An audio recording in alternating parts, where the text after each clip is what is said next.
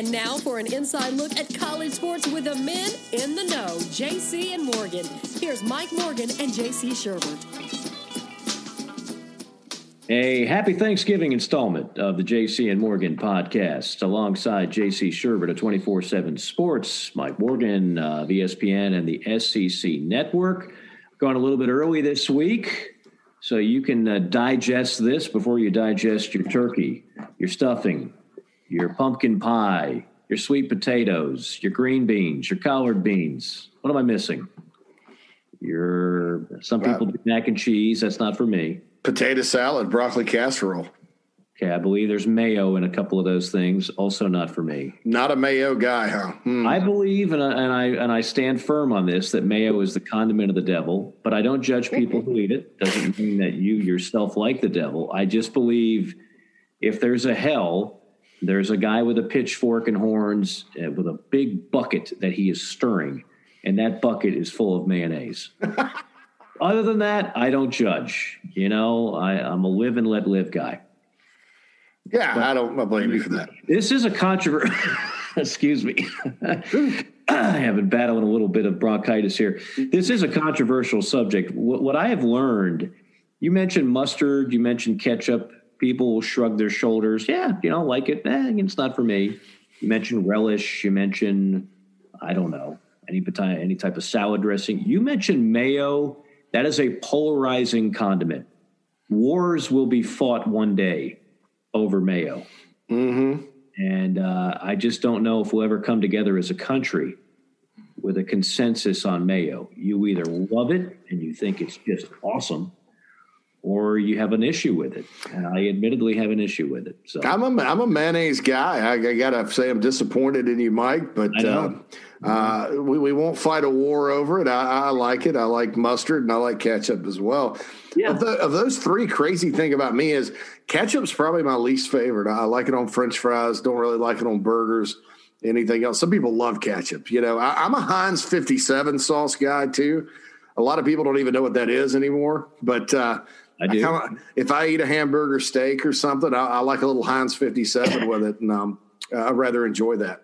Uh, are you a steak sauce guy, or do you think that is just uh, heresy to put a good steak sauce on a good steak? Depends on the steak. Um, on a good steak, you know, like okay, so I'll give you an example. Saturday night we grilled porterhouses. We went to the the, the good meat market and got the fresh cut porterhouses and uh, grilled those bad boys up um, before the weather turned to snow. And uh, you know, with that, I'm not going to put anything on it. I'm going to season it before I put it on the grill to, I'm gonna cook it to perfection, and then I'm gonna have a little bit of creamy horseradish on the side mm. that I'll dip maybe every other every other bite into, maybe every third bite. But that's it. No, no Heinz 57. Now, if I have a chop steak, like a hamburger steak or something like that, uh, yeah, I'll, I'll Heinz 57 that to death. And, you know, I also put Heinz 57 on burgers. So if it's chopped, you know, if it's ground beef, yeah, yeah. but but the actual good steak, no. Now, if I get a sirloin, that's kind of eh, eh, you know, or, or, I'm doing steak and eggs at the Waffle House. Eh, yeah, I'll, I'll do some Heinz 57 with that. All right, we're we're going to part on this as well because I just had as good a steak as you'll get in the SEC. Uh, kudos to Hall's Steakhouse, now in Columbia, South Carolina. I was there to call the game against Missouri. Hall's, I guess, made a name for itself in Charleston yeah, and Greenville too. I've been there. It is a good steak. It, uh, that is, you could argue that's the best steak in the SEC, and I've had just about every uh, good steak. I mean, some cities, quite frankly, in the Southeastern Conference, are are still hurting for a good steakhouse. Uh, and Columbia was one of those cities for a long, long time. Uh, they got a Ruth's Chris, which is nice, but this is a whole other level. Halls is fantastic. So I did what I norm- or normally do. It's the third time I've been there since they opened up. I got my filet. I'm a filet guy. But yes, they do have a, a, a homemade steak sauce, and I'm all about that steak sauce. And I've gotten looks from people. Uh, I've gotten frowns from people that uh, that have gone out with me and have gone to a really good steakhouse. And I always ask, "Do you have like a good steak sauce?" And and what made me think of that is you were talking about ketchup. It, usually, a good steak sauce is red based, right? It's tomato based. Mm-hmm. Uh, and so, and I love me some tomato. I could, I, tomato to me, whether you want to call it a fruit or a vegetable or whatever. I can't get enough tomato. It's good for you, but I like it on my steak, and that's a damn good steak. And I don't. I'm putting a sauce on it every time. I don't care what anybody says. So there we go. All right, good different for you. Folks, different folks. I'm glad we tackled the uh, hard hitting issues. Yeah, I'll tell you the, the sauce at House Halls Halls not House Halls is good. I I agree that may be the best steak in the SEC. I haven't been everywhere to get a steak. I've been everywhere, but I haven't always got a steak. Because um, you know, you go places like the Catfish Hole in Fayetteville, they don't they don't have steak. Um, I am sure they do, but it's you know it's not a place you associate with it. You go to Doe's for a good steak, in yeah, Fayetteville. in Fayetteville. So, but I haven't had it everywhere. But I'd be surprised if many were better than Hall's. But you know, maybe they'll advertise with the JC and Morgan podcast if we keep talking about. It, so. Maybe so. We'll uh, we'll clip that and send it to the fine people at uh, at Hall's Steakhouse. EC Broiler's pretty good one in Missouri. The problem with that is you can it's so small you can never get a table and they don't take reservations. So I hardly ever wind up wind up going. Got to um, wait in line, yeah. Yeah, you might note to Mr. Broiler, you might want to expand. I'm telling you, you, you got a good you got a good piece of meat there, but you got to branch out a little. Tuscaloosa now is getting good restaurants. I mean, the SEC's come a long way, but I but I digress. The SEC uh, came a long way this past weekend because we had six games instead of seven. Uh, no Ole Miss versus Texas A&M, which would have been intriguing. I don't think Ole Miss would have beaten A and M because I don't think Ole Miss can stop anybody. But uh, let's let's face it, Lane Kiffin and that offense and Matt Corral and all those great receivers and toys that he has to work with, they're they're good. They're must see TV. Like they're a fun watch. But uh, that game is postponed. We had the other six uh, go through.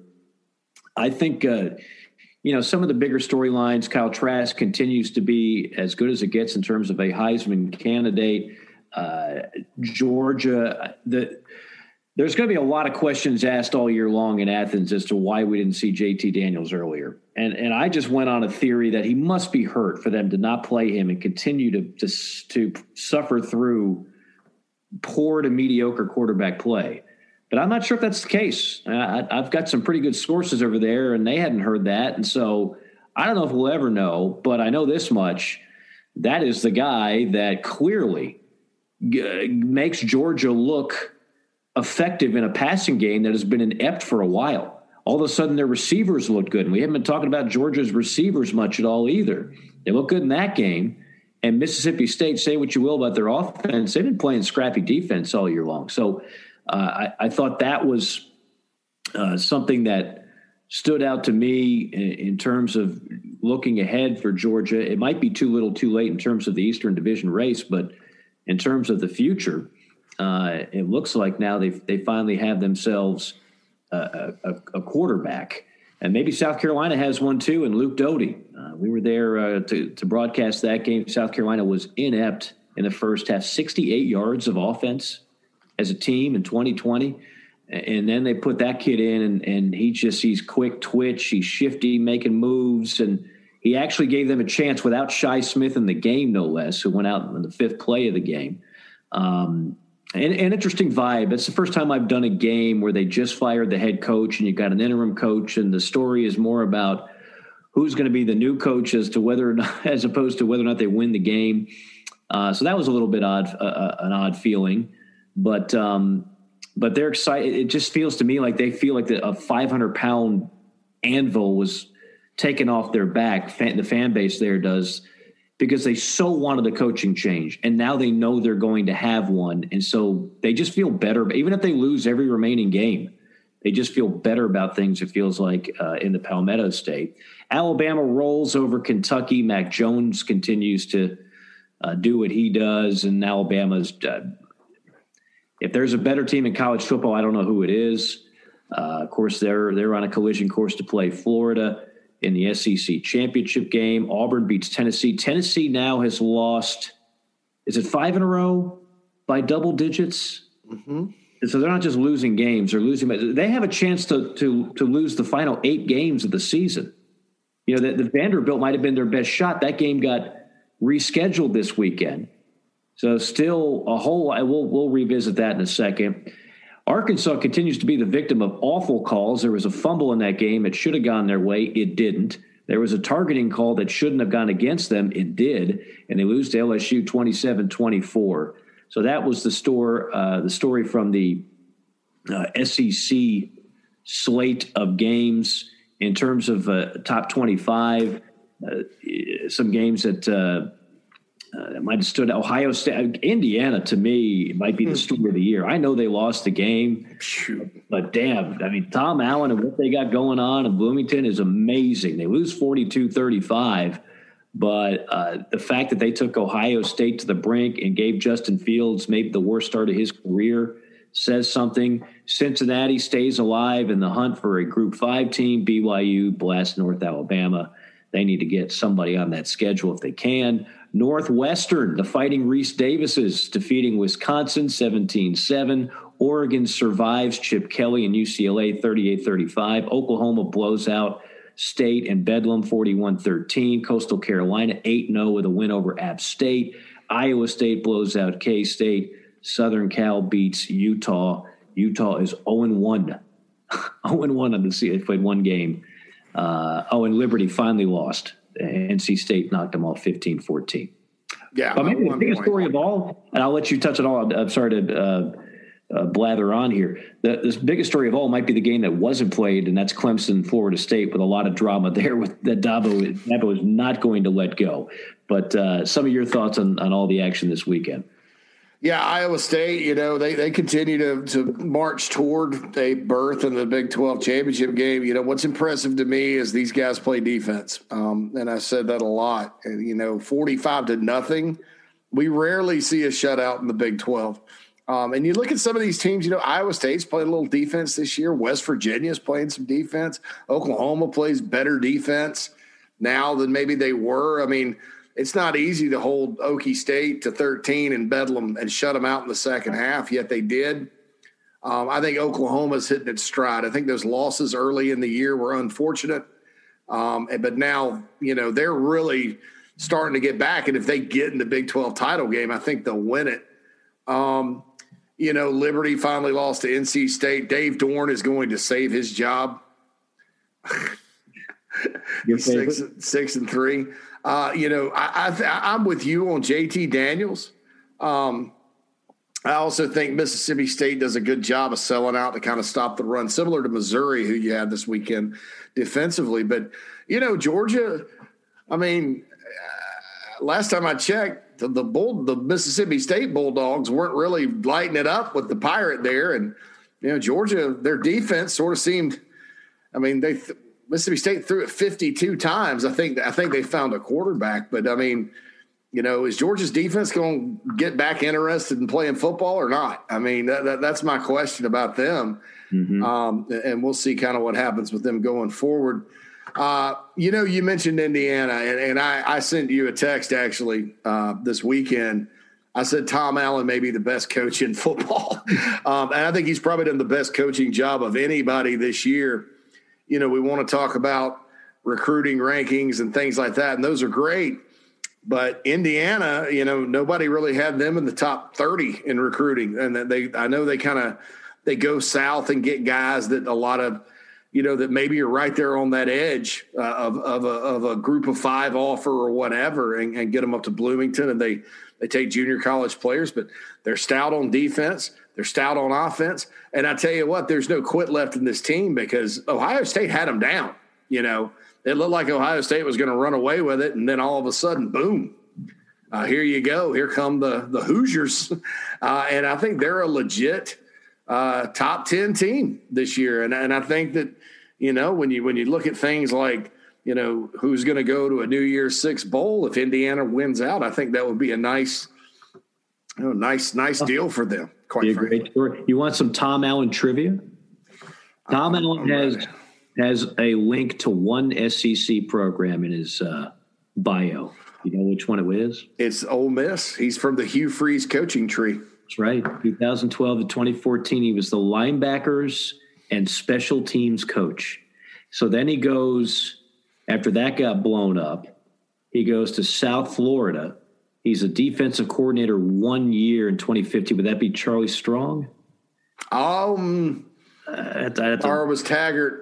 Or was, Taggart. 20, was 2015 Tag? No, that was still Taggart because no, still um, Taggart. yeah, because Taggart didn't leave till 26. That was Taggart. Yeah. Okay, and then and then he jumped ship to tw- in 2016 to Indiana, his alma mater. Well, before that, he went to Maranatha Baptist University.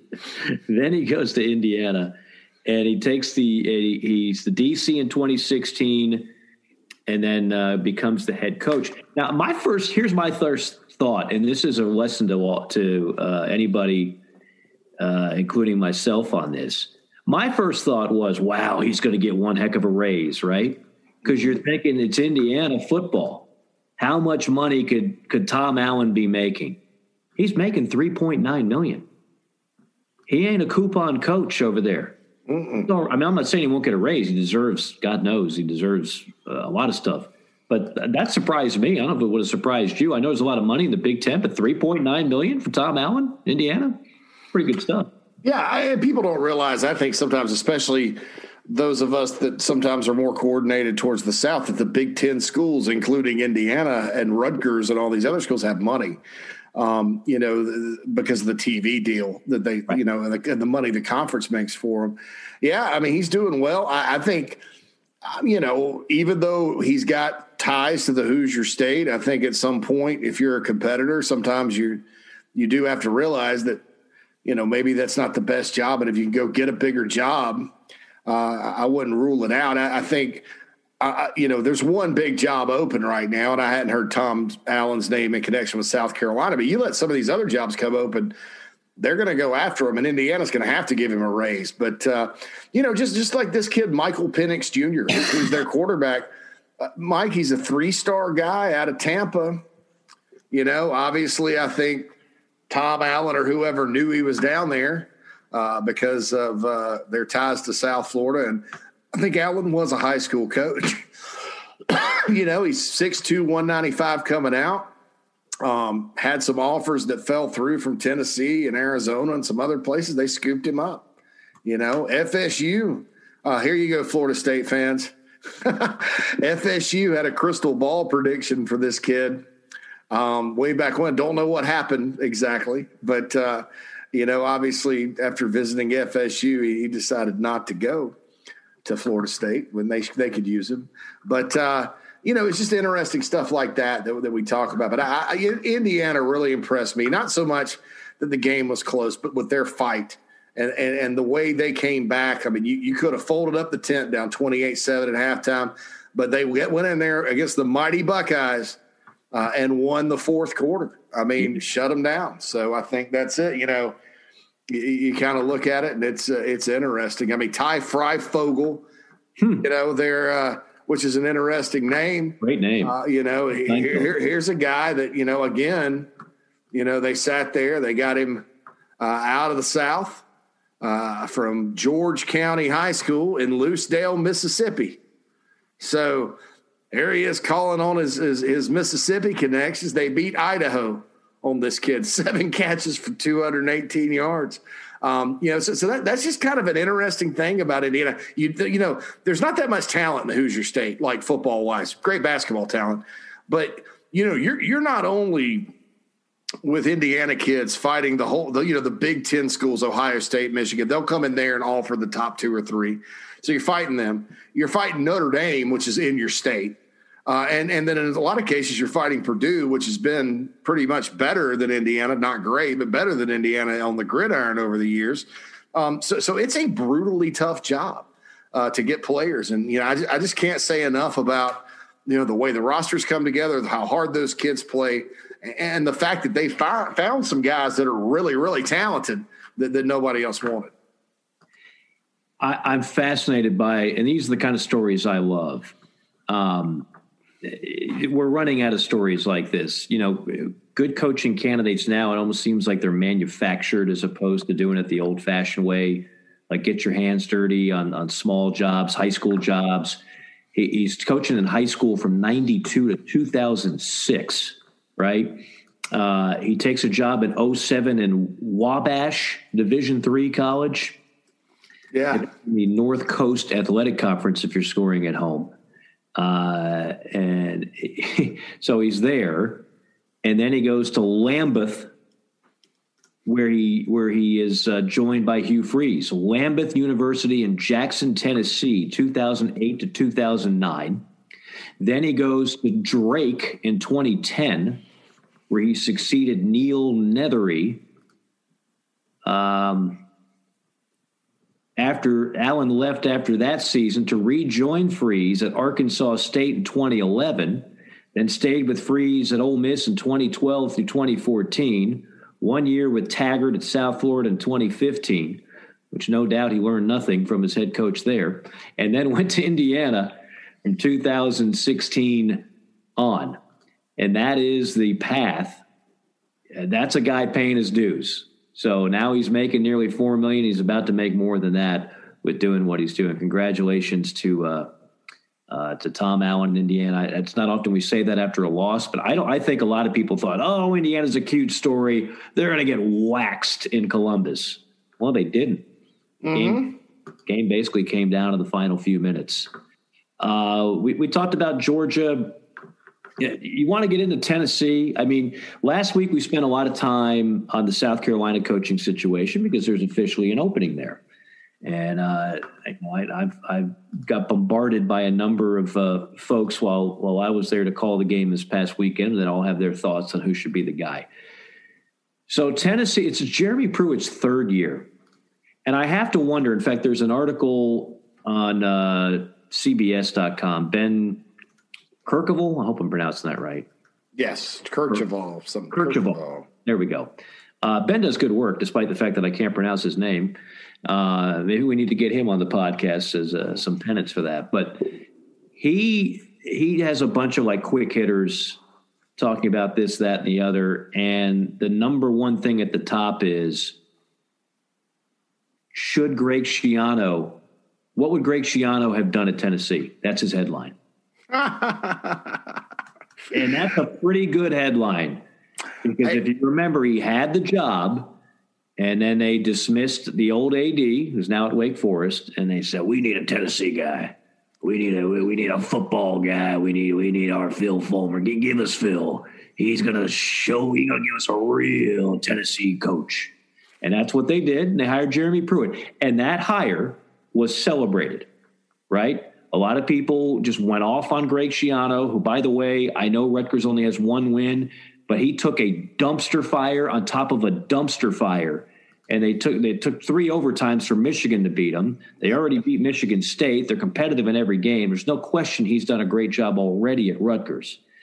Jeremy Pruitt uh, had a nice streak there at the end of last year, although you might question what was the quality of wins. And now that fan base is back in angst, which it seems like we say that every other year in Knoxville. Yeah, I feel bad for him, you know, and, and it's weird because it's been it's been sort of a, you know, Mike. I'll, I'll go to an amusement park every now and then. I've been known to, to ride a roller coaster or two in my Love life, and you know, there, there's there, there's there's there's different styles, and there for a while there was like they started doing these roller coasters where it was like all right we're going to take you up 100 feet in the air and then drop you down at, at zero degrees you know or 90 degrees or whatever the degrees is. I, I was not good at geometry. And you said we're going to and send you straight down 100 feet plummeting toward the earth. Um, and that's different than kind of your deals where you know you, you go up a hill you go down a hill you go over a loop you have some corkscrews you know or the flying ones or whatever Tennessee football under Jeremy Pruitt is that that one where they just literally take your butt up hundred feet in the air, then you go around the track, and then you nose dive, and then you go for a little while, and you go up again, and then you do it again. Um, you know, and and the, the, the crescendo of going up. That's him getting hired, recruiting well, all that good stuff, and then you know, when you're at the bottom of that first hill, that's when you lost to Georgia State and BYU and couldn't cross the 50 for half the season. But then you go right back up, right? Eight game win streak. Uh, I think it's eight games uh, over the course of two seasons. They beat South Carolina, they beat Missouri. They're off to a 2 0 start. and and then they're up at halftime in Athens, and then all of a sudden they drop your butt right back down at a 45 degree angle, and we're sitting here exactly where Tennessee was, you know, a few years ago when um, when Butch Jones was coaching, and and I I, I think this, uh, I think that you know with Pruitt, there's there's been some bizarre things, you know, not just the losses to Georgia State and things like that, but the, the you know firing your defensive line coach at halftime, or I mean, so not at halftime, but at uh, after a game where your quarterback throws two pick sixes. That's kind of weird, you know. Um, I uh, I think he's continuing to recruit well. He's got a good staff. Um, but you know, there, there's issues with the offense and the quarterback play and all that good stuff. And it just, you know, those days where, you know, hey, Tennessee came back and won all those games and then started 2 0, that they, they feel like they were like three years ago. Hmm. Um, and that's a, that's a problem. And, and, Tennessee folks are, you know, they were feeling good and, and rightfully so. I, I, I thought they were one of the teams that sort of got screwed with the schedule, you know, this year um, because they were finally they finally had you know they get they get Alabama every year, right? So I was thinking, well, they they finally, you know, they finally get Arkansas or whoever, and you know, and then all of a sudden, you know, they get Texas A and M added to their schedule and Auburn added to their schedule, and uh, I was like, well, that's unfortunate for them because they still have to play Alabama. Um, and, and, and I did think that was bad, Mike. But the, the, the, problem here is not that they lost to Georgia and Alabama. The, the problem is they've owned Kentucky for like 40 years, and Kentucky beat them 34 to 7. At, home. at home. Arkansas was supposed to be the worst team in the league. They're not. And they weren't, by the time they played Tennessee, they weren't. But you still go to Arkansas and lose. Uh, then you go to Auburn and uh, just mistakes. And you know, Auburn's not great; they're good, but they're not great. Uh, and, you lose that one too. So, so you're in a quagmire. Uh, now this Vandy game's called off, so you're going to have Florida A and M and Vandy to end the season. So you're going to probably be sitting at two and seven, seven uh, in a row, two and seven with seven losses in a row. So it's this roller coaster kind of deal with Pruitt, and you know, I, I just don't know that when you look at next year you know, even if they, they, they close the deal on some of these recruits that they have, because they do have a good class, that, things are going to be that much better in terms of, you know, Tennessee being able to, to, to, to get over the hump. I mean, you know, obviously you're going to have some games if next year's normal that, that are snoozers or whatever, but it, it you know, I, I, feel bad for their fans uh, because they were so full of hope and now they're not again. Um, and I understand those that want to go hire Hugh Freeze. And I, you know, I mean, if you want to go do that, fine. But, you know, Pruitt got a contract extension right before the season kicked off. Mm-hmm. Um, and we'll see. I, I uh, as, as encouraged as I was by Pruitt and him turning it uh, at the end of last year and really the first two games of this year, um, I'm equally discouraged. I don't know what the disconnect's been, you know, because against South Carolina and Missouri, and for the first half against Georgia, I saw a very confident football team. Were they perfect? No, but I saw a confident team. At that point, second half on, it's like Georgia took their soul and they can't find it. Um, and I don't understand that. So, you know, we'll see what happens in Knoxville, but I, I, I do think it's it's it's a roller coaster kind of deal uh, that's. Uh, that that's hurting them. And I'm gonna tell you, Vol fans, if you won't change, you know, it's and you got the money, it's a good time to do it. Uh, don't let this recruiting class sit here and and keep you from making that change because you know I, you know can, can you look at yourself in the mirror and say things are absolutely going to get better next year? Well, I don't know. I, I know one thing: Jarrett Guarantano won't be the quarterback next year because he can't. Well, I guess in COVID, anybody can come back, right? But I'm I'm guessing he will move on, right? Um, yeah, Guarantano could come back for what? What would that be? His 18th season? It, it would feel like it, and and I don't. And I I look. I don't like to be overly critical of a of a player. It's more than one player Tennessee. Okay, that that is for certain. They're 15 and 17 through 32 games under Jeremy Pruitt. Yeah. That's not all on Guarantano. And I thought Guarantano might have turned a corner a couple of times last year. And then he just continues to throw the soul crushing interception in in games of consequence, in times of consequence. And that is going to be the black mark on his career. And I'm sure Tennessee fans are saying, why aren't we going? And they have dabbled with other guys, but clearly they don't they don't have another guy ready. Um, and, and so that is going to be the bane of Jeremy Pruitt's legacy at Tennessee. Now, I don't think he should be fired. I, I, not because I don't think there's any circumstance that you don't fire a coach after uh, three years. Look, we've seen a couple coaches fired after two years. The Chad Morris situation at Arkansas was clearly just not working in any way, shape, or form. And you you remove him, and look what you see. It's immediate positive results. The removal of Willie Taggart at Florida State had to be done. There's still a whole lot of toxic. I mean, they've they've got to just clean house over there. There's a lot of bad vibes coming out of Tallahassee. Uh, so it wasn't all on Taggart, but enough of it was where I could see where you'd make that move. I don't think there's enough here to get rid of Jeremy Pruitt. I'm not a Jeremy Pruitt uh, apologist. I don't know if he turns it around or not, but I just don't see firing him as as the way to go right now, and that's without even knowing the. I'm imagining the buyout is pretty substantial, as you mentioned. They just gave him an extension. Um, Tennessee has fired so many coaches over the last decade. They're still paying Butch. They're still are they still paying Derek Dooley? I don't know. Um, I just think you start you get you get into that cycle and it's really hard to break out of. It, it's really hard to break out of. So I, I, it's going to be interesting to me uh, to see that. But uh, when I look at Tennessee in a nutshell, first of all, it wasn't good when he took it over. That's why the job was open. And secondly, they haven't been able to get quarterback play. And if you haven't been able to get, if you don't get quarterback play in today's day and age of college football, you're just not winning games.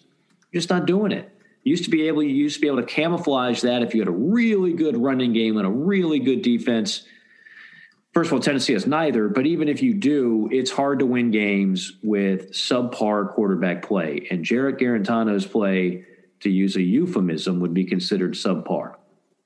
Speaking of euphemisms, let me just say one thing real quick. I, I want to uh, applaud something one of uh, my cohorts on the SEC network said the other night, talking about uh, players opting out at this point, as Gene Chizik was talking about it. He brought up a great point. Opting out is what players did before the season if you were fearful of COVID and no one was going to hold it against you. There was still a lot of unknown, even though none of these football players, even that get it, are going to the hospital. Most of them are asymptomatic. And if they do test positive, they're back and they're fine. I don't want to get into that whole s- subject. Uh, but you, you see the numbers, you see what's going on. So uh, for the players that didn't opt out, you're being rewarded. And and the worst thing that might have happened is you tested positive once, and then you got back on the field a couple weeks later. That being said, an opt out in late November, to Gene Chizik's point, is not an opt out; it's quitting. You're not opting out because of health concern. COVID that that, that COVID hasn't changed per se there are players that just decided that when the season started going south, eh, I don't want to play anymore.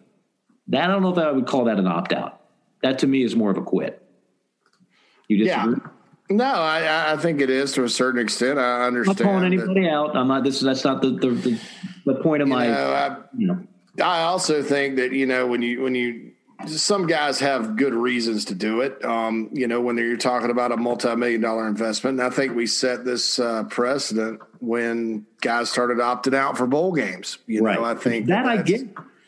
Uh, I, I, get it, but yeah, you, you, you, yeah, uh, to use COVID as a uh, as sort of a um, I don't know a, a cover for this uh, I think's wrong. And, and it, it also, I, I, you know, Mike, I think it depends on the individual story. You know, I mean, there, there's some guys that have opted out that hadn't played worth a spit this year, you know? Yeah. Uh, and, and, they're opting out to go to the NFL and they've sucked, quite frankly, on the field more than, um, more than you would think. And, and, and they have no business even doing that. Now, hopefully, they'll get it together and the NFL will draft them or whatever. But you know that that's the kind of thing I think that, that where Chizik is right, and it is it is definitely more of a quit. People should talk about that. Um. But you know, we have this thing nowadays, and with the national college, some in the national college football media that think everything's you know about exploiting the student athlete and all that. So if you say that, you know, publicly and say that they quit, you know, you're going to get criticized. And I'm, I'm sure Gene Chizik will I'm get sure. his share. You but know, you, a big rich coach, whatever. So right. Uh, but he point, and I wish I wrote this number down. He pointed something else. All those players that have opted out of bowl games, there's a large amount of those that didn't even get drafted, or another large amount that got drafted in the latter rounds and didn't make the team, or out of pro football within a year. The the problem is, look, a lot of these kids, unfortunately, do not have a whole lot of guidance, and they are easy prey for agents easy prey. And all it takes is one eight. Man, I'm telling you, your first round. I'm hearing things. Your first round, and it's amazing the amount of kids that'll believe it, and and it's really destructive uh, because you don't get a second chance at that. Once you sign with an agent, you are that's it. You don't get a chance to enhance your stock anymore. You don't get a chance to put together better film. Uh, and of course, you don't get a chance to actually finish out your, what you started and perhaps even get a degree. So, just a quick aside, I, I, thought of that because it's happened a lot here lately. A lot of young men uh, with three games to play. Eh, I think I'm going to opt out. Okay, that's you can call it an opt out, but that's it's basically you're, you're you decided to quit, and and somebody's told you that's a good move, uh, and maybe it is financially. Uh, my only thing is like if you're going to be a first round pick, um, you're probably going to be a first round pick anyway. Like I, I, get it. What if you tear up your knee? Guys are coming back from ACLs every day. Mm-hmm. I, I, I don't know if that's enough to to change the tide on that, but that's what you could point to is what if they get hurt, and then I you know I get it anyway. Uh, I do want to mention one guy who's never going to opt out on you. A guy's just going to save you a lot of money. This is a you want to get yourself a good gift right about now. You want to go ahead and take care of yourself for the holidays, you and your family. How about saving thousands on a refi of a mortgage or maybe a new mortgage? Maybe you're in the market for a new home. Mortgage rates have dipped to their lowest levels in recent history. We know that doesn't stay that, that way for long. What we also know, what I know firsthand, is if you shop around, not everybody is able to give you the same rate and the same situation. That's why for 20 years, uh, I have gone to one man and one man only, and that is Stuart Wingo. Every time that I've made any type of purchase or refi, I know he's going to take care of me no matter what state I'm in, no matter what the economic climate is. The bottom line is he's going to get you the lowest rate. He's also going to give you great customer service. He's kind of like Rain Man when it comes to this stuff. Half the time, I don't even know what he's saying, but it always makes sense in the end and it always yields great results. So it's a phone number you'll want to write down to save some money uh, here in the final months of 2020, a year that we just assumed to get over with now. But you might as well have something good come out of 2020, and that is a great mortgage rate. 803 319 1777 is the number, and you'll want to write it down, and you literally will save thousands of dollars.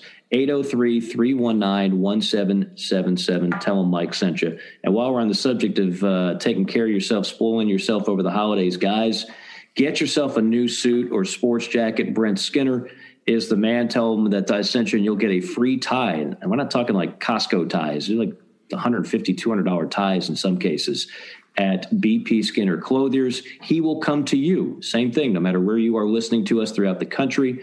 Uh, Brent wants to take care of your wardrobe just as he has so many people throughout the country business people, coaches, athletes, accountants, you name it.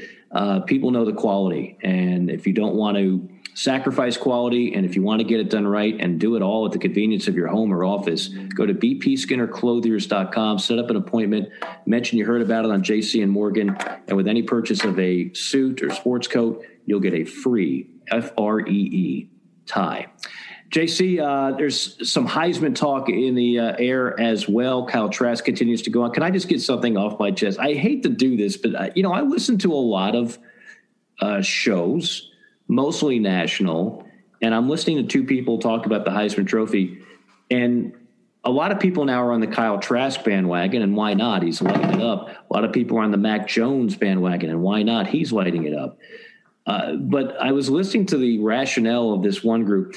First off, and I forgot his name already. And I, admittedly, I haven't seen a whole lot of Tulsa football, but this one particular person thought they were the smartest person in the room by saying the, the Tulsa linebacker he had him second in the Heisman race right now, ahead of Kyle Trask. Mm. I'm not making this up. This is on a national uh, satellites college football show. Tulsa. The linebacker, I think he had a walk-off interception. I'm sure he's a fine player. Maybe, maybe he's even a, a first-round pick. Maybe he's the next Khalil Mack. I, I don't know, but somehow like you always there's always that person that thinks they're going to sound like the smartest person in the room by going by when everybody zigs, I'm going to zag.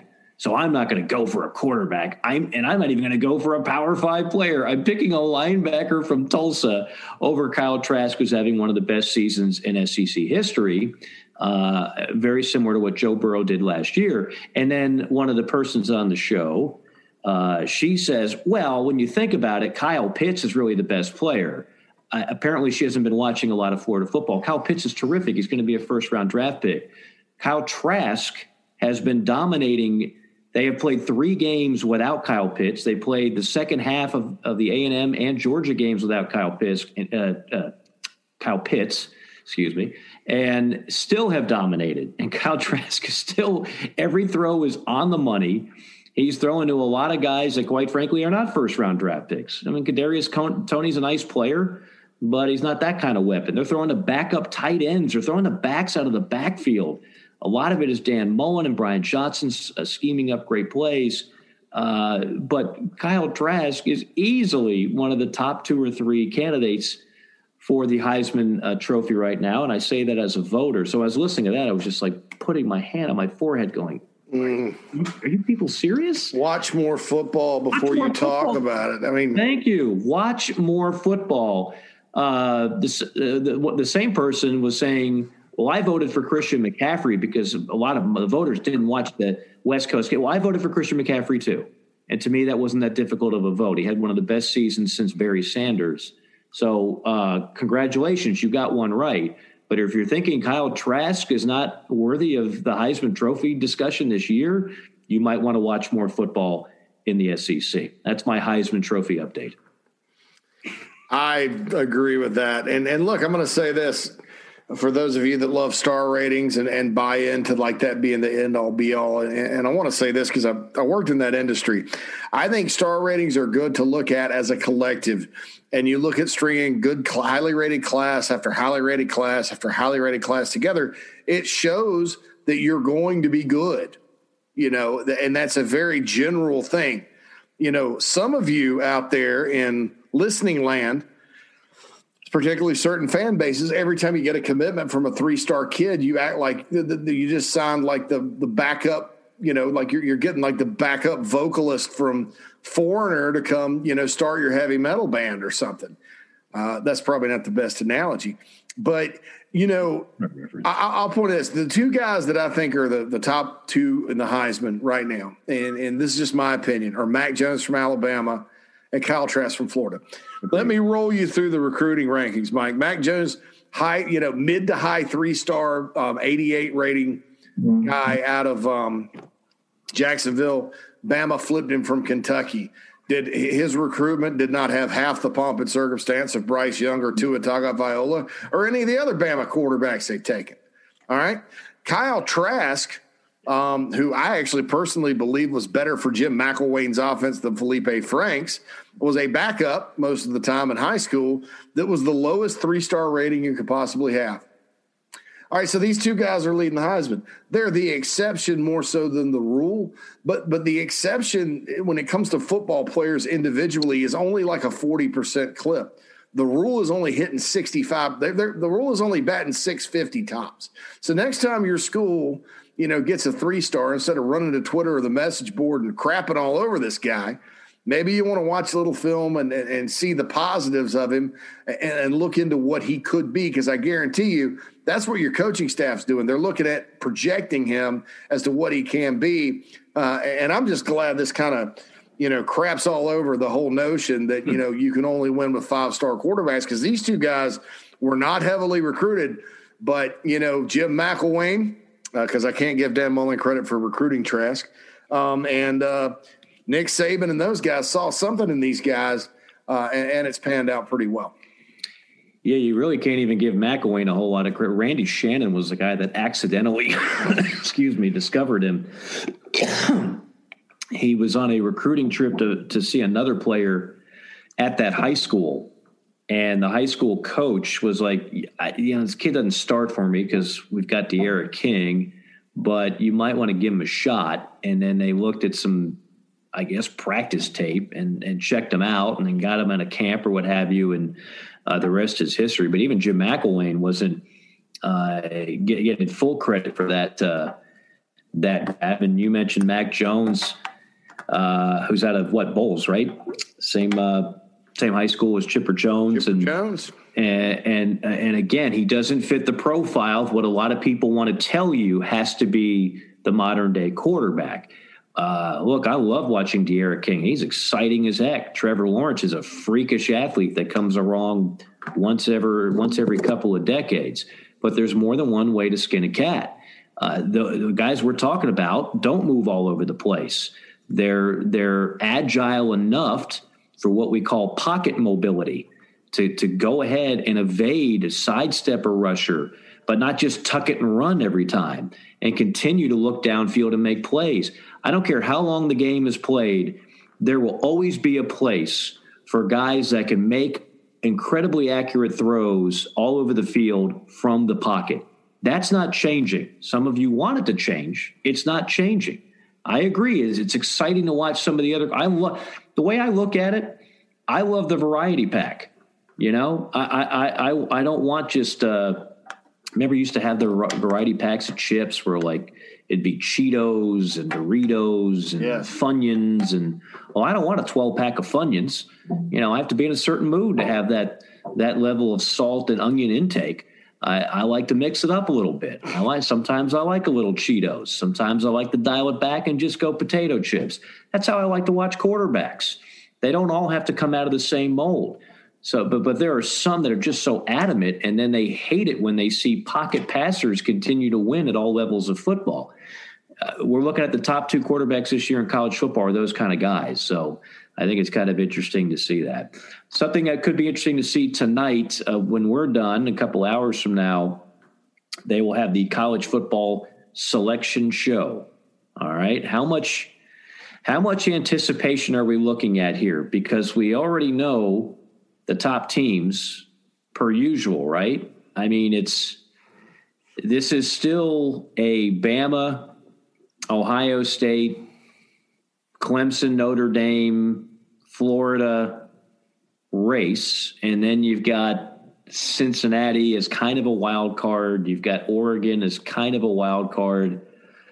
Uh, you got A and M perhaps as a wild card, and then we're just we're we're running out of stuff here. Um, I think it'll be interesting to see where they put Cincinnati because it's really hard to to measure that. And of course, th- this year is a bigger bigger challenge than ever because you've got teams that have not played nearly the same amount of games. That's obvious. But is there anything in particular you're looking for when the uh, the first playoff rankings come out? Well, I'm, I'm looking for this. You know, I, I, I'm I think, and I've said this on this podcast and, and really all year. As weird of a year as it is, we're going to end up with Alabama and Clemson playing for all the marbles, and I believe that. Uh, still, now Clemson has to get in. That, that, that's the tricky part. And and when you look at it, I, I know Notre Dame is ranked number two, but when you look at the body of work, you know, c- can you really say, Mike, that like A and M's one loss to Alabama to the best team in the country, or Florida's one loss to A and M? Uh, isn't at least equal to Clemson losing to Notre Dame. Now Clemson was in, in overtime, but I, I think by all accounts, you know, Notre Dame has been less impressive start to finish this year than the Gators. Um, you know, and, and maybe even you can make an argument for A and M, um, but they're undefeated, so they're going to be up there. So I, am gonna I'm interested to see how they view Clemson's loss, and, and if they're not just oh well, we're just gonna you know we're gonna throw them up there because they're Clemson and Notre Dame, Notre Dame. Um, I think there'll be some question as to does Ohio State belong with, um, and I think the answer is absolutely yes. Um, and then kind of curious about Cincinnati, uh, curious about, you know, kind of how they rank them and, and, and, place them. They really haven't played uh, any great football teams, but they, they've played great football, if that makes sense. I kind of think between me and you, Mike, Cincinnati should probably try to find a way to schedule BYU. That'd be um, great. and do that. that. And I quite frankly think BYU would beat them by a couple of touchdowns. I just think I do you know, too. BYU's players are 24 years old, so it's like you know they're they're they're a veteran. Veteran first rounder at quarterback. Yeah, veteran that, group. That kid so. is going first round. Yeah, legit. So we'll see kind of um, we'll see kind of what happens, um, you know. But I, I, my guess is it'll end up Bama, Notre Dame, Ohio State, Clemson, uh, and they'll just throw Clemson there, and thinking that Clemson's loss was somehow better than Florida's loss or A and M's loss, which I don't agree with. But th- th- they'll throw them in there. I mean, maybe they throw A and M in though, because you know if you're going to rank Notre Dame two and Bama one, then A and M's only lost to Bama. Now it's by 28 points. Clemson's lost to Notre Dame was in overtime, so I don't know, but it, it's going to be interesting. And, and the other thing to think about too is with, with this Clemson Florida State deal and the ACC and Dabo and all that good stuff. You know, think about the the AC the ACC championship is not being determined with divisions like it was last year. You know, the the ACC championship game's the top two in the league. Um, and and I think it's determined by winning percentage. I'm not sure. Um, I, I, don't think they're going to hold this Florida State game against them. Um, but but it's interesting. Clemson's now saying they don't want to play. You know, Tigers have Pitt and Virginia Tech left. Uh, they, my, they, they, and they have the time. Gonna, go ahead. I was going to say, as I understand it, they're saying we'll play, but you're playing here now. You, yeah. you, know, you got three hundred thousand dollars in travel costs. Uh, we went there, and then you decided you don't want to play us. So now, if you want to play, you come here. And. I don't know if that's really fair. I don't know if that's realistic or not, but that's what that's what's going on there. Yeah, and you know, you, you do have Miami sitting there too. That you know, my you know, if Miami finishes nine and one or ten and one or, or nine and one in the league versus Clemson's eight and one, you know, my I, I think Clemson would probably own the tiebreaker, and I think that's probably the rule. They'll go head to head, but you know, it's a situation where you, you just sort of look at it, and it, it could be interesting to see just uh, based on how they're determining uh, everything. So uh, I think that um, you know you, you look at that situation that that's a that that that's a deal where you know it's probably going to play itself out uh, in Charlotte when they finally get there, but you just don't know it. Clemson's got to continue to win. You know, Clemson has one more loss, Mike. I think they're out. Um, and and, and no I think you know you could you could justify something else, and you know they got Pitt uh, who they did lose to back in 2016. And then he got a trip to Virginia Tech, uh, up Blacksburg in the cold, um, and then FSU if you reschedule it. So mm-hmm. um, you know it's going to be interesting to see how it, how, how it uh, how it plays out for the Tigers. I, I tend to think Clemson's going to run the table. Clemson's going to roll to a win against Notre Dame in Charlotte, and Clemson's going to be in the playoff. But uh, you yes. know there is no margin for error for them right now. But it seems like we say that about them every year and they tend to come through. Clemson rolls, plays Notre Dame in a close game in the ACC championship game, punches its ticket. Winner of Alabama, Florida punches its ticket. Ohio State, can we just give them the ticket now in the Big Ten? And then, like it always does, the, the one source of controversy is number four. And you, depending it does Notre Dame keep it close in the ACC championship game, then they've got a really good path in. Uh, if somehow Florida beat Alabama in like a overtime thriller in the SEC championship game, then maybe Alabama gets in. We've seen this before. Um, and then as much as Cincinnati and BYU and maybe Oregon and the Pac-12 would be a great story, I just don't see them happening. I, I just don't see it happening. So, I mean, the most unpredictable thing we have, perhaps, are the ACC and, A- and ACC championship games. Like that's going to be must see TV in both situations.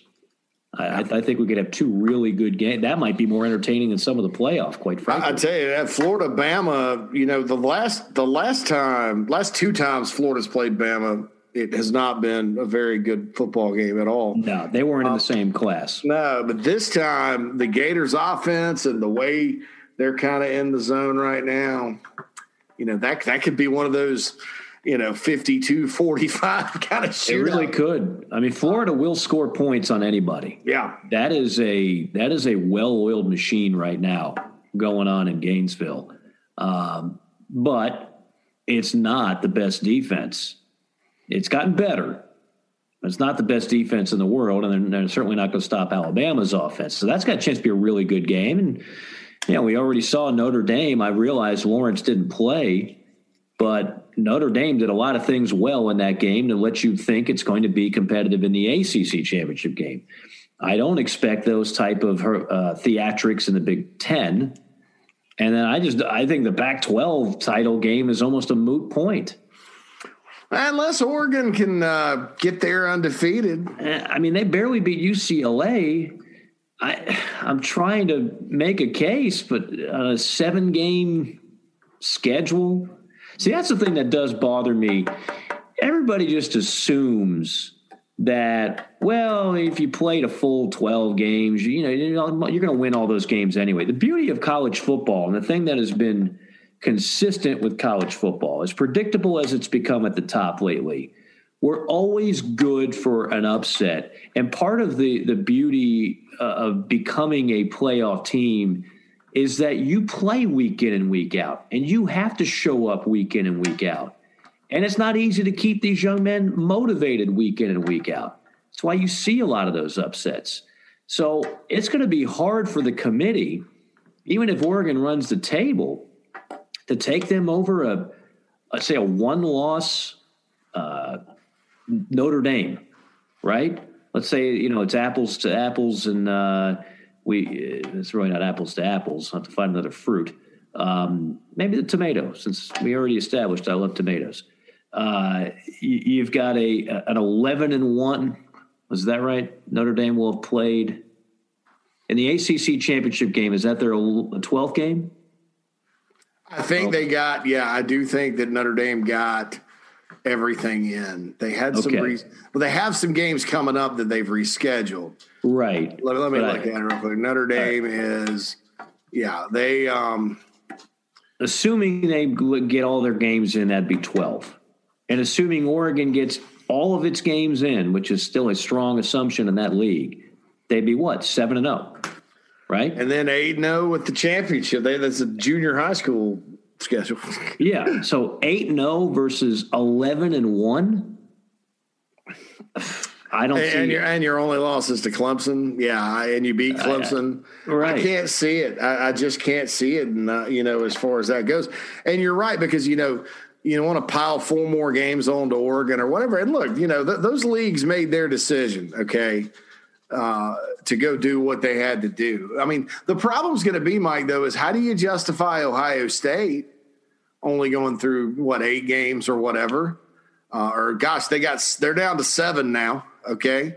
And so they'll they'll only be eight. No, I mean, is that fair that we do that with them and not Oregon just because we they pass the eyeball test better? I would say they not only pass the eyeball test better. I would say the Big Ten's a better league. Wouldn't you? Fair. I I, I don't know because I mean, this year, like, is there an Indiana in the Pac-12 this year? I think there'll be there's several teams in the Pac-12. Eh, you know, and I haven't seen enough of, of that league to really well, know. Here, here's what's not fair for the Pac-12, and I'll yeah. admit this is not fair, but this is true, and and I, I would be vict- I would fall victim to it if I was in that was 13 person committee room as well. We're only supposed to judge it on 2020, but let's be honest. The Pac-12 for a while has been the redheaded stepchild of the Power Five. So if it's close and we don't have those you know, we didn't have as many interconference matchups this year where we could really have more apple to apple comparisons. Uh, if it's close, I do think conference reputation over the last four or five years will make a difference.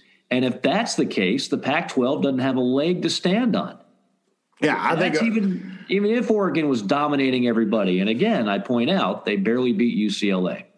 And I, I think Ohio State on a neutral field would probably take it to every team in the Pac-12. Pac-12. I'm just, I'm just saying that you know, you look at it. I mean, Michigan's down. Michigan State is down. Um, Indiana is the best other team in the East. Penn State has not won a game. Northwestern you know? good. North, Northwestern's good, but see Ohio State. They haven't played those teams, you know, and you and right. you look at it, and if let's say they go with let's say they get Northwestern uh, in the in the in the championship game, you know, then you're you're looking at a at a schedule for Ohio State that appeared strong, but it wasn't necessarily strong. Now, what I think is they're going to give the Buckeyes the benefit of the doubt because um, they are an awfully good team. It's a lot like you know, but I think their schedule sets up an awful lot like the Notre Dame schedule back in uh, whenever that was that they made the playoff 20, uh, 2018 when they played Clemson, where there were a lot of name teams on the schedule where you look at it and you go, oh, at Penn State, that's tough. At Michigan State, that's tough. Michigan's always tough. Uh, but they weren't really tough. They were paper tigers. And, mm-hmm. and so I, I, you know, I think they'll get in. I, am I'm, I'm not going to protest them being in, but uh, I, I don't know that if you're if you're taking, you know, if, if they were the University of Illinois and and did that through the Big Ten, or if let's say Indiana had beaten them and made it through the Big Ten, and they were compared to a Pac-12 program like Oregon, mm-hmm. I don't know that Oregon wouldn't get the benefit of the doubt. And, and, and, look, it's college football, and perception matters, so that's fair. But um, I, just looking at what Ohio State actually has accomplished this year, you know, it's not like they've got some sparkling resume. I do think they're a great football team, though, and I, I, I, they could win the national championship. I mean, but. Yeah. Um, you know, it, it's just one of those years where you, you match that up, and, and, it may not make total sense to everybody. No, I I, I agree. Um, and look, there's no uh, Pac-12 hate coming here. I I wish the Pac-12 was relevant. I wish I could tune in to Pac-12 after dark and see a really good Southern Cal team or a really good uh, Washington team, but we're not there. And you look at Oregon's schedule the rest of the way at Oregon State, at Cal, and Washington at home. And not a whole lot of resume builders there. So I, I just think Oregon and the Pac 12 finds itself behind the eight ball. And if it's close, and I got one conference that played more games, and I got one conference that has been consistently strong, where the Pac 12 has been consistently moving to irrelevance, I, I think the committee is going to side against Oregon in that one. Uh, it's going to be a, a, tough day for the Ducks, and that's assuming that that Oregon wins out. We shall see if if that happens as well. We'll take a look at the upcoming games for this weekend. Some more games that have been canceled or postponed, but still a full slate of games, including some good rivalry matchups as well. If you are saving for a down payment to buy a home, you may be able to drop your savings goal from 20% to less than 5%. Ameris Bank offers a wide variety of loan solutions with low and no down payment options. With a quick consultation, the man, the myth, Stuart Wingo, loan officer at Ameris Bank, can help you determine which option best fits your financial needs and gets you into your dream home. If you're looking for a variety of products, competitive rates, and exceptional service, call Stuart Wingo at 803 319 1777. You can also check him out online, amerisbank.com slash Stuart Wingo. Save thousands of dollars today by simply calling Stuart Wingo at 803 319 1777. You'll be glad that you did. No road, no problem. Get to where you're going with a truck loan from Founders Federal Credit Union. Prepare for the drive of your life with our low rates and easy application process. Set your budget with our online auto loan calculator or get started right away on your application in Founders online at foundersfcu.com slash auto. On the move already and looking for a lower payment? Refinance with Founders and lock in your low rate today. Visit relaxjoinfounders.com to see if you qualify for membership. Founders Federal Credit Union is federally insured by NCUA. So there was some big news yesterday. Uh, a game that I was actually scheduled to call Missouri Arkansas that gets postponed. That's off the boards. We've had some Conference USA games that have been uh, outright canceled, and of course, you know, as we're recording this on Tuesday, what we've learned is we're we're probably not done. That's the reality. But as I always like to point out, we have played a hell of a lot more games than people thought that we would, could, or should. So I choose to focus on that. And as it stands right now, the SEC still theoretically has a chance to have every game scheduled played to where every team would play 10 conference games. That's not out of the realm of possibility just yet. We're running out of windows. The margin of error is uh, is rapidly moving to zero, but we got a chance to get a lot of games in. This weekend, there are some top 25 matchups Iowa State, Texas in Austin. Very intriguing to say the least. I know you and I are big Matt Campbell fans and have been for a while. Notre Dame, North Carolina. Can the fighting Mack Browns pull one off and uh, and shock the world and, and, and put an end to the Notre Dame storyline, at least temporarily. Of course, they'd still have a chance in the ACC title game. Kentucky, Florida, and the SEC, Auburn, Alabama. It's weird having the Iron Bowl not be the last game of the year. It's weird having Ole Miss, Mississippi State, the Egg Bowl not be the last game of the mm-hmm. year, but that is the case. Georgia, South Carolina, LSU, Texas A&M. Just some of the matchups to look forward to this weekend. Yeah, that Notre Dame North Carolina game could potentially be a fly in the wind. You know, the Tar Heels – you know, lost to Florida State. Um, God, Mack Brown struggles, really struggles with his alma mater. You know, they have the games where they've given up a bunch of points, like the Wake Forest. Um, lost to Virginia in kind of a weird one, but they're still a good football team, perfectly capable of beating the Irish. Now, good news if you're a Notre Dame fan, they've been playing. Notre Dame's been playing better the last couple of weeks. The Clemson game certainly was very impressive because um, I, I didn't think you know, Trevor Lawrence or no Trevor Lawrence, I didn't think Notre Dame could hang with them. Uh, and then the next week to get back up and go play a Boston College team that's as improved as anybody in the country, um, and, and, to handle their business like that, you know, I, th- I, think the Irish have gradually gotten better all year. Um, but you know, this is a very losable game uh, for, for, Notre Dame. Apologize for my dog barking like that. That's um, okay. We got dogs barking. We got me coughing. We got mayonnaise debates going on. Everything is uh, all wrapped into this one podcast. And and you know, look, this is a big game for Tom Herman and Texas, uh, as well as Iowa State. Uh, you know, Tom Herman has been the subject of a lot of criticism uh, this year. He's five and two. They've been kind of winning and turning it around. Uh, you know, beating Iowa State could get them back in the mix to get the Big 12 title game. Um, Iowa State wins this one. You know, they're, they're going to be a little bit hard to catch. I think I'm not, if I'm not mistaken, they may clinch if they beat the Longhorns. Um, so a big game for both schools there. I'm really, really looking forward to that one. Um, you know, Kentucky has been really struggling, and boy, now they got to go play the Gators. um, lost 63 to 3 to Alabama. Uh, barely slipped by Vandy a couple weeks ago. I don't know where their defense has gone, um, but just when you count the Wildcats out, uh, they tend to come back and, and, and, play a great game. So that should be good. And I'm also curious, Mike, to see Maryland uh, and Indiana play because, you know, Maryland's been a surprise. You know, they got Tua's younger brother there. He's making some things happen. Jake Funk is an outstanding, fun to watch running back you know, Indiana's coming off the loss like that. Maryland's capable of going in there and beating them. Uh, so that game in Bloomington certainly is one uh, that I'm looking forward to, uh, you know, quite frankly, a lot. Uh, you know, and, and I think that uh, I'm going to Google this to make sure I am right because I want to be right on this. Please, God, contributing to big tech me. and the growth of mayonnaise. Yeah, top comment. Um, all right, so let me just uh, he doesn't like the No, it's not. Freak. Anti-tomato. I thought that uh, Floyd of Rosedale was the uh, which is the best trophy in all of college football. Um, that's Iowa, Minnesota, though.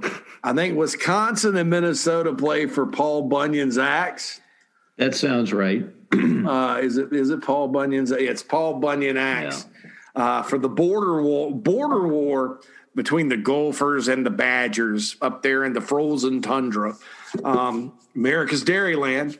Uh, and so I'm uh, uh, shoot. I thought it was the Floyd of Rosedale, but that's that's Iowa and Minnesota. i did so the Land of Lincoln one game, the uh, Illinois Northwestern game. Yeah, I don't know if any of the players really were that excited about that trophy, but but they have. Man, there's nothing better than Floyd of Rosedale. When does Wisconsin? It's Minnesota and Iowa. When does when do they play? Well, while you're thinking about that, can I mention one game that, that I'm still intrigued by despite Absolutely. a 24 and a half point spread? I, I never miss this game, whether I watch it live or DVR it. Um, but it, the Iron Bowl is still the Iron Bowl to me. And I know, I know, it, it, does Auburn really have a chance of beating Alabama? But what what makes it intriguing to me, I hate to say it, this makes me sound like a sadist, but the intrigue and angst of Auburn fans and Gus Malzahn, that dynamic will never stop fascinating me. In some ways, I hope it never ends, even though every year it's a threat to end. I, I can't get enough of it. And so it's not just like style will matter in this game. If Auburn loses a close game, even the most ardent of Auburn fans will be like, hey, we just lost to the best team, team in America. If they get blown out, and it's one of those where, as we know, under Gus, when they lose, very often they lose in a manner that is so ugly offensively that it really, really angers the fan base. Um, if that happens, we talked about Jeremy Pruitt in Tennessee. It could be another another weird uh, few weeks on the plains. And Gus Malzahn's got an insane buyout, as we've talked about. It's like twenty four million, something like that. Mm-hmm. Um, but that won't stop fans from clamoring that they want a new coach if things don't look pretty in the Iron Bowl.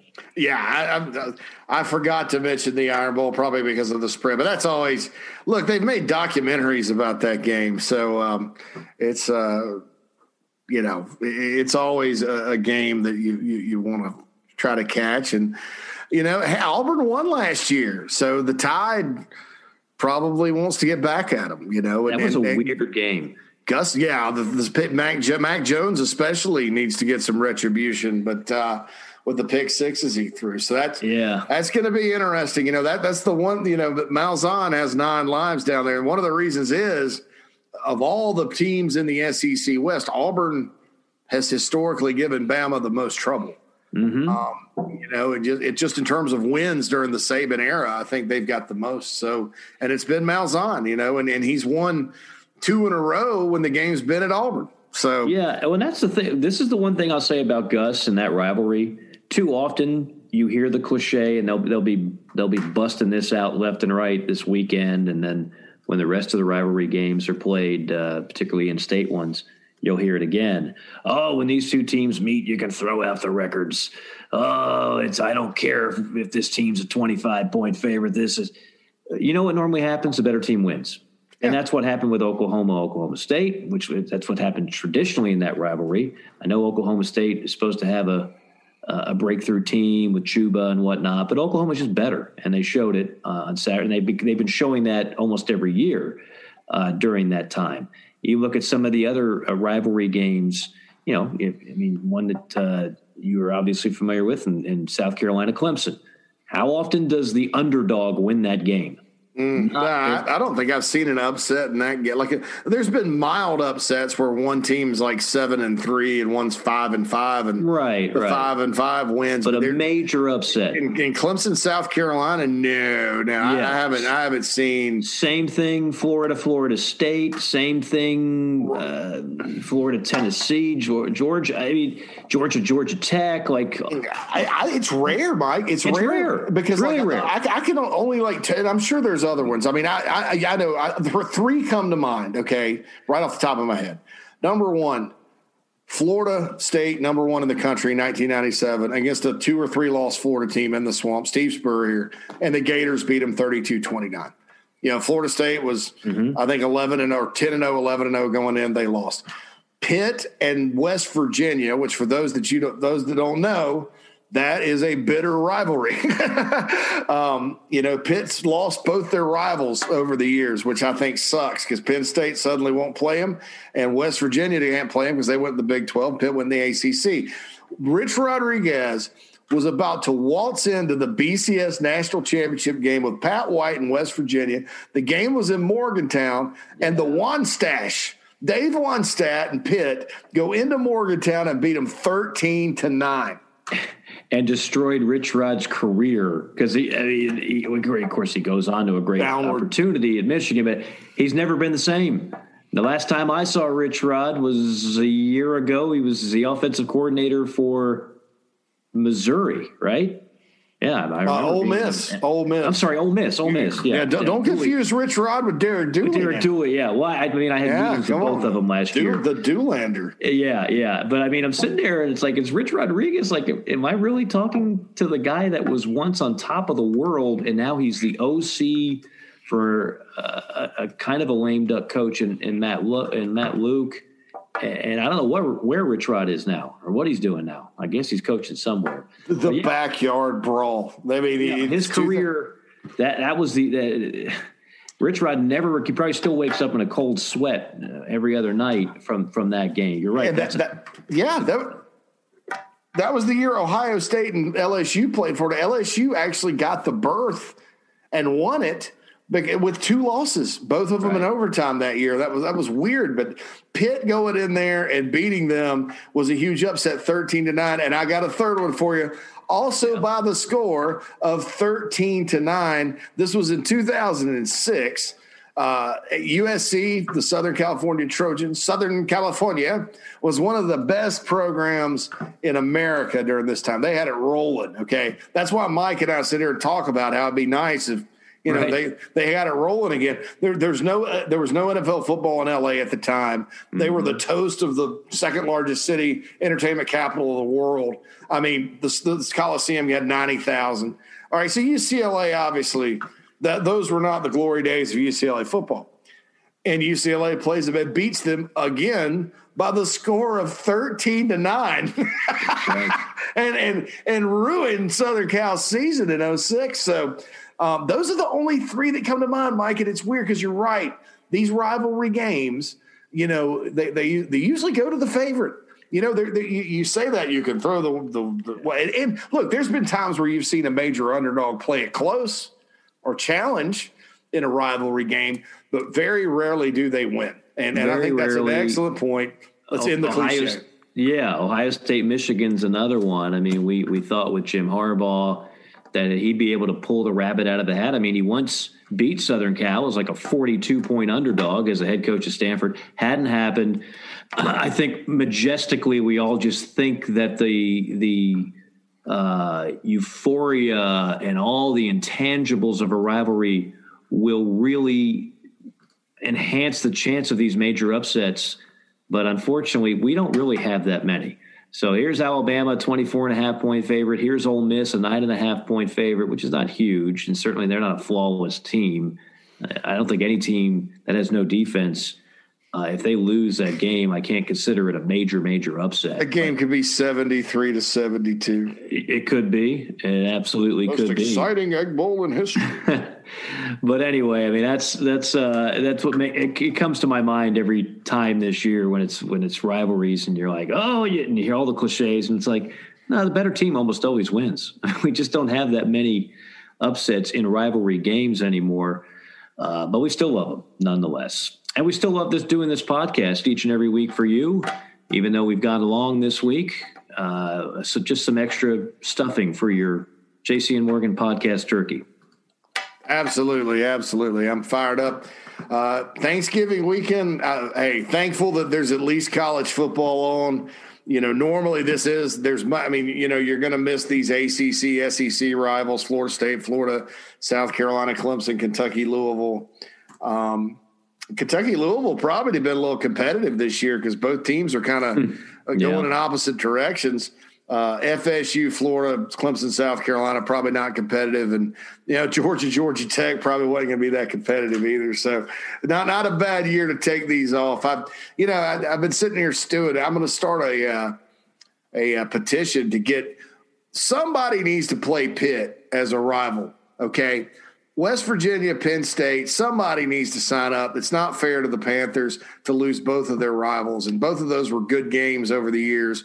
Yeah. And uh, uh you know, hail Pitt. I know that's what they say, hail Pitt up there. And I, I'm gonna I'm gonna try to get a petition together to get them to somebody. You know, it should be law that West Virginia or Penn State one needs to play Pitt. I agree. I happen year. to be friends with two diehard Pitt fans, one an alum and one not, and they both tell me the same thing every year. We will play them anytime, but they think they're too good for us, and they don't want to schedule us. And that goes back to Joe Pa, uh, who basically put an end to that and said, "No, we're not. We're not playing Pitt every year. We don't have to play Pitt every year. It's beneath us." And that's just kind of the way Penn State looks at Pitt would gladly sign a 20 year annual contract with Penn State. Gladly do it. And that would be a good time to do it because Penn State has got issues with hair on them. That's a whole other podcast that they're doing right now uh, in, in the Shoot, Keystone buddy. State, talking about where the heck has things gone under James Franklin. But it just goes to show you whether it's Penn State, whether it's Southern Cal, whether it's Texas, Alabama had a down period. Uh, Florida State's a disaster right now. Miami has had disastrous times. Florida had, I mean, it, it can happen to anybody.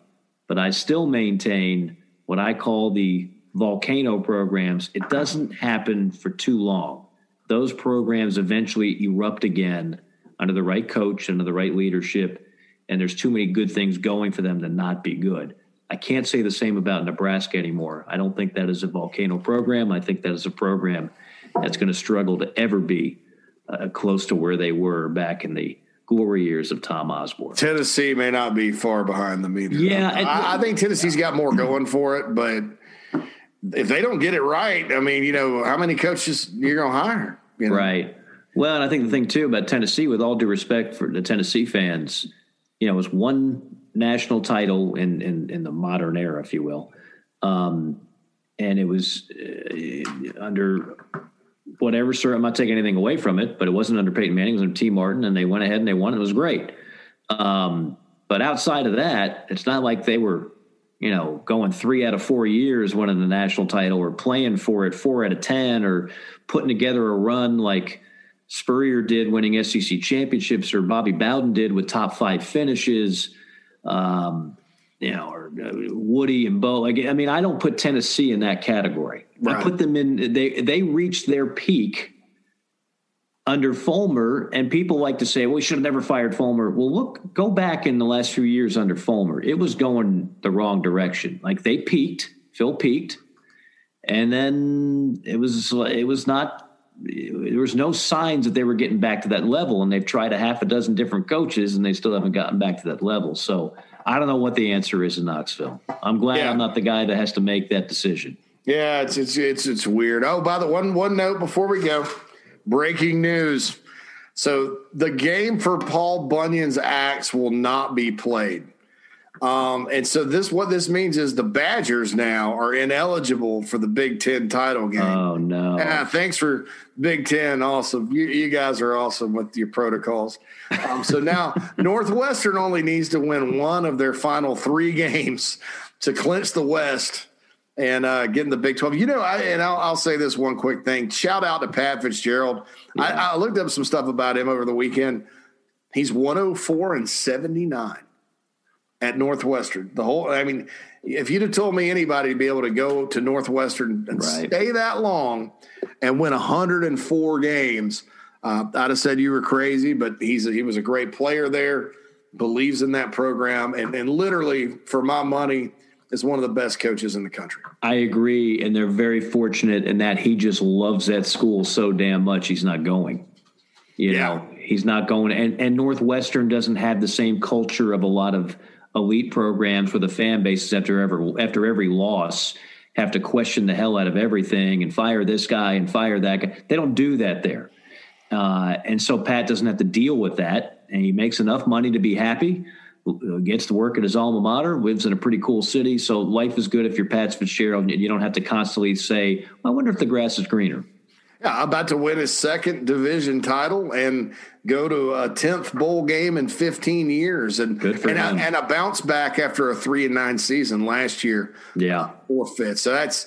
I just want to say I, I got to watch them play against Wisconsin, and I tell you, man, they're just tough. They're gritty. They're tough. They make plays. They do their assignments. Uh, you know, I don't know that they'll beat Ohio State, but you know they'll get a second chance out of uh, second time in three years. Northwestern and Ohio State will meet for the Big Ten title. Yes, I think if nothing else, Joey Galloway might have earned a little uh, respect for for Northwestern. I know he just looks at them as a bunch of slow, non-athletic people. Um, perhaps maybe they're a little faster and more athletic than, than Joey thought. So you probably won't call him Rece Davis anymore, Jeez. with all due respect to Rece, who we, we know and love. All right, that's going to do it for us.